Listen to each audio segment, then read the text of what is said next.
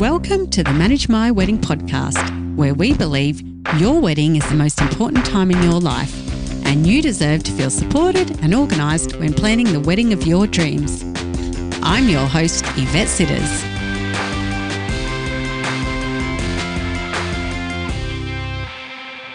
Hey, great to have you with me on this episode because I know for many of you that this topic is one of those wedding tasks that you really want to avoid and pretend like all will be okay.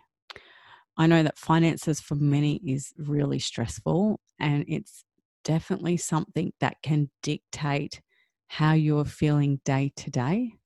So, getting on top of it from the get go and doing your best to stick to it will make your wedding planning so much more enjoyable and less stressful. I promise you. But well done on just being here because sometimes it's really hard to want to listen to something that we want to avoid. So I congratulate you just for joining and listening to this episode. So now um, I want to talk about how much I know you all love Pinterest. And so do I. I mean, how stunning is everything we see on Pinterest? I know that when I go on Pinterest, I go on there because I usually am trying to find something that I've pinned in the past or something that I've thought of I need to find or get inspiration for. And you just get hooked. You just can't get off it. And you're just pinning everything. And then half an hour later, you're like, oh, what did I come on Pinterest for? I can't even remember because I've done a million other things and I'm now wanted a recipe and I've ended up looking at plants. so um, I, I know exactly how addictive Pinterest is, but I do also know that it definitely comes with its flaws. And that is usually because it makes us want everything. And often you can forget you have a budget and you just get carried away with what you think you need for your wedding because you saw it on Pinterest. Is that right? I'm sure many of you are agreeing with what I'm saying right now. But pin all you like, but I'm just want to say don't decide on anything and don't book anything with suppliers until you have your budget set. Um, or the other option is that you can hop into the Manage My Wedding app and pop all your extra special wish list items that you see on Pinterest into the wish list section of the budget area. And if the budget allows for it, then you can move it into the essential budget items out of that wish list section. But before we go any further and I give you some helpful tips to help you stick to your budget, we need to talk about where your money is going to come from and how much you can save before the wedding. You need to sit down with your parents, grandparents, or guardians, or whoever it is, and talk with them about the input they might like to have financially and if at all. Now, this can be a super hard conversation, or you might have been lucky enough to be told up front, but you have to have the conversation so that you know how much money you have to play with, or potentially how long you now need to save up for to get to the goal you need to, to so that you can have the wedding you've always dreamed of. Sometimes you may need to push back your wedding date so that you can save a little longer, or you might need to be realistic and have a more casual affair. So once you know how much money you have, you then need to break it down into where that budget will be spent. So break it down as detailed as possible. Um, you can go and, as I mentioned before, you can do that within our within the Manage My Wedding app, and many of you are already users and and already doing that. Now, there's some really easy ways you can stick to your budget and cut some costs down. So, I'm going to give you a few of my little favorites. So, tip one cut down on your guest list size. Yes, cut it back. This is where the most of your money is going to be spent, and it's the quickest, easiest way to help your budget. Now, if you haven't listen to my previous episode on creating and cutting back the guest list, then I highly recommend that you do, as I give some really great tips in that episode that will really help this. So go back and have a listen. I, I do highly recommend it. Tip two think about the day of the week and the time of your wedding. So some some venues offer discounts for a weekday wedding, some offer a discount for a lunchtime wedding, and some are even cheaper in winter when it's a little bit quieter for them. Tip 3, think about the setting and location. So if you're really on a tight budget, do you have a family member or maybe a close friend who has a stunning backyard or a big farm that you can use to marry and celebrate your wedding day on? Any setting and I'm going to say that again any setting can look amazing with some decor and theming. Sometimes it's not always about having that five star venue. Um, you can make anything work. And look, everyone knows how fashionable that um, that that uh, the industrial look has become. You know, and you can do anything. Farms are so popular now too. They're not five star venues, but they look gorgeous. So you really, really can make anything work. Tip four put aside 50% of your budget on the venue, the food and the drinks. And that will then give you an idea of how much you have left to spend on the remaining items that you need to pay for. Because the venue, the food and drinks is your, is your biggest expense. Tip five remember to ask your venue about all hidden costs. Many venues have extra charges, and if you don't read the fine print or ask, you won't know. Better yet, don't ask, but instead, I would always say put it in writing so that you have a clear email from them stating there's no additional charges. So some of these hidden charges can sometimes be things like um, or cakeage, running overtime, or service fees.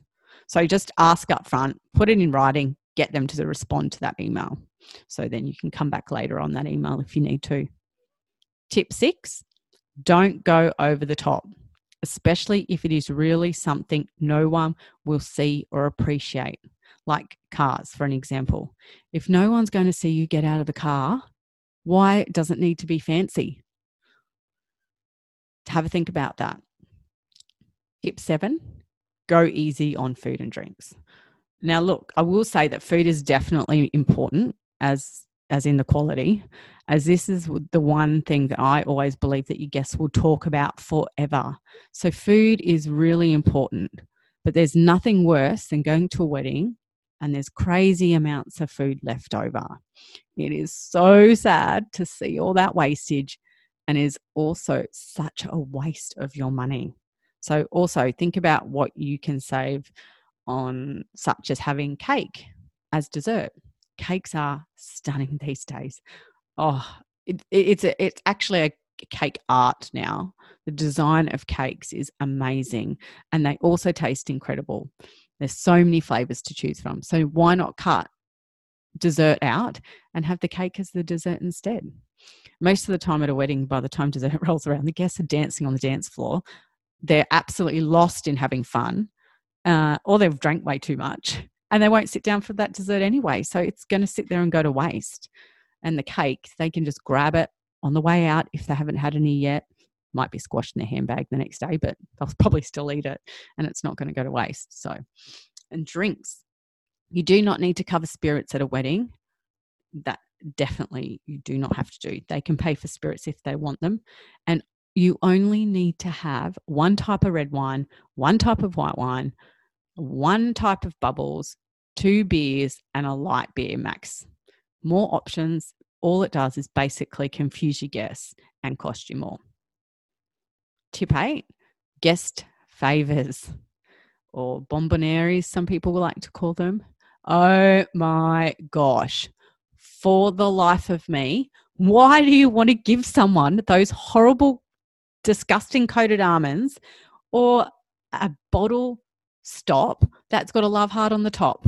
They're hideous, and most of the time they get left behind on the table. Or you already have a million of those bottle stops at home. These days, you don't actually even need to give a favor, a guest favor.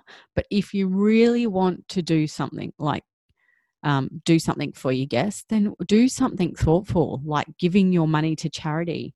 And quite often these days, when you give you your money to charity, they'll give you a little card that you can pop on the guest seat where their name is that tells them that you gave money to charity instead of giving them an unwanted gift. Guests will find it extremely thoughtful, and charities need it. Plus, you can then decide how much you can really afford to spend. And the guest doesn't know how much you spend or how much you donated. And the charity is grateful for anything they receive. So I always love it when I see that at a wedding. Uh, back when I got married, which is nearly six years ago, I made little mini hangover kits and my guests absolutely loved them. Well, they say they did. but inside I put Panadol, Berocca, Band-Aids, mints, toothpicks.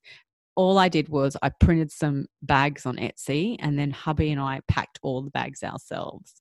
And all the guests took them home and most of them you needed to use them the next day to help their hangovers. So basically all I'm saying is ensure it is something you won't end that won't end up in the bin. Tip 9 do a review of your budget regularly and make sure you are keeping it up to date. As soon as you pay something or you book something, pop it into the budget and check that final figure to ensure you're still on track. You don't want to get to a month out from the wedding and you realized you haven't put stuff into your budget and then you put it in there, you've overspent, and now you don't have any money to pick up your wedding dress. I mean, just imagine hopefully someone would come to your aid, I would hope.